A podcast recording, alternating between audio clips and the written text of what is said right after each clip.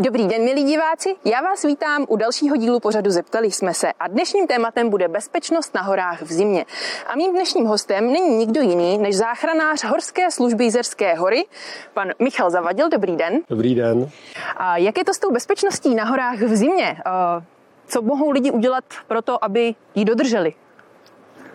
Tak určitě se musí připravit vzhledem k eh, tomu, kam chtějí vyrazit nebo jaký druh aktivity chtějí provozovat a samozřejmě podle počasí se musí připravit, obléct si, naplánovat si tu túru nebo naplánovat si vůbec nějak tu aktivitu, aby je něco nepřekvapilo.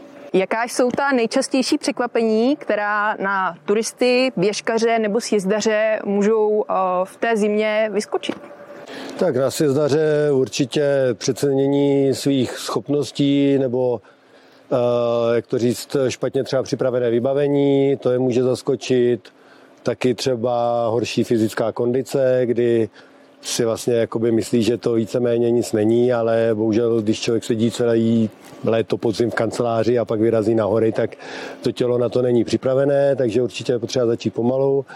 Co se týče běžkařů, tak určitě tam je to riziko zranění horší, ale samozřejmě zase mohou přecenit své síly, co se týče dílky toho výletu, případně nějaké nedostatečné oblečení nebo jim může dojít jídlo, pití. A to stejné se týká i pěších turistů a u těch je často pak příčinou nějakých nesnází to, že podcenili jednak počasí a jednak i třeba to, že v zimě se daleko dříve stmívá a může zaskočit tma. Jaký je tedy nejčastější typ těch výjezdů, které v zimě realizujete? Tak, úplně nejčastější jsou eh, ty úrazy na sjezdovkách, to znamená ve všech lyžařských areálech, ve kterých sloužíme, tak tam je těch úrazů jakoby nejvíc, to je největší počet. A zase podle druhu sněhu, jsou to, když je měko, jsou to většinou kolena, potom když je tvrdo, Bývají to i úrazy nějakých horních končetin, co se týče nějakých vykloubených ramen a případně otřesu mozku. A ty pěší turisté, tam většinou dojde k nějakému podvrtnutí kotníku nebo úraz kolené a případně se nám ty lidi ztratí, že neví, kde jsou, nebo se z toho místa nedokáží sami dostat bez pomoci. A u těch běžkařů často nějaké vyčerpání, podchlazení, a nebo když je zledovatělo, tak i nějaký ten pád, uh, protože ta podložka je tvrdá. Jsou nějaké uh, situace, asi hlavně v rámci počasí, za kterých uh, nedoporučujete vůbec lidem uh, vydávat se do hor? Určitě. Určitě jsou to běžné jevy, jako je velmi silný vítr, mlha nebo husté sněžení, tak tomu samozřejmě jakoby přizpůsobit i tu trasu, nepohybovat se v nějakých naprosto neznámých místech nebo těžce přístupných i za dobré viditelnosti.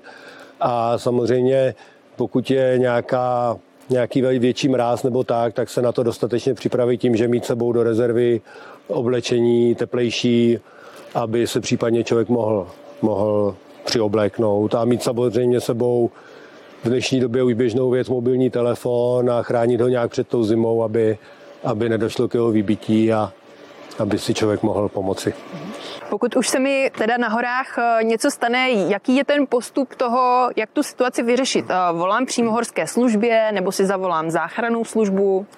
Samozřejmě nejjednodušší a nejrychlejší pro nás je, když voláte přímo horskou službu na naše telefonní číslo 1210 a dalším krokem by byla potom zdravotnická záchranná služba, čili číslo 155, anebo úplně vynikající věc aplikace Záchranka, která nám velmi pomáhá, protože když zavoláte přes tu aplikaci, tak se rovnou objeví i vaše poloha. Určitě, pokud se vydávají sami, říct někomu blízkému, jakou tu trasu plánují, kdyby se potom dostali do nesnází a nebyli třeba schopní si zavolat, protože konkrétně třeba v Jizerských horách je spousta míst, kde ten telefonní signál není, aby nám potom ten jeho blízký kamarád, manžel byl schopen říct, odkud ten člověk šel a kam chtěl dojít a my potom bychom už mohli zúžit ten prostor, kde bychom ho případně hledali. Možná pojďme na závěr zmínit ještě, jaká je tolerance alkoholu, pokud by si někdo chtěl v apresky dát nějaký dobrý drink. No, u nás to nějak omezené není, ale samozřejmě myslím si, že člověk by měl používat zdravý rozum a pokud se chce nějakým způsobem pobavit s alkoholem, tak bych to asi nechal až po tom lyžování a během toho lyžování bych se choval hodně zdrženlivě k tomuto. Já vám moc krát děkuji za dnešní rozhovor a doufáme, že všichni diváci budou na sjezdovkách a v horách letos zodpovědní. Já vám děkuji a nashledanou. Nashledanou zase za týden.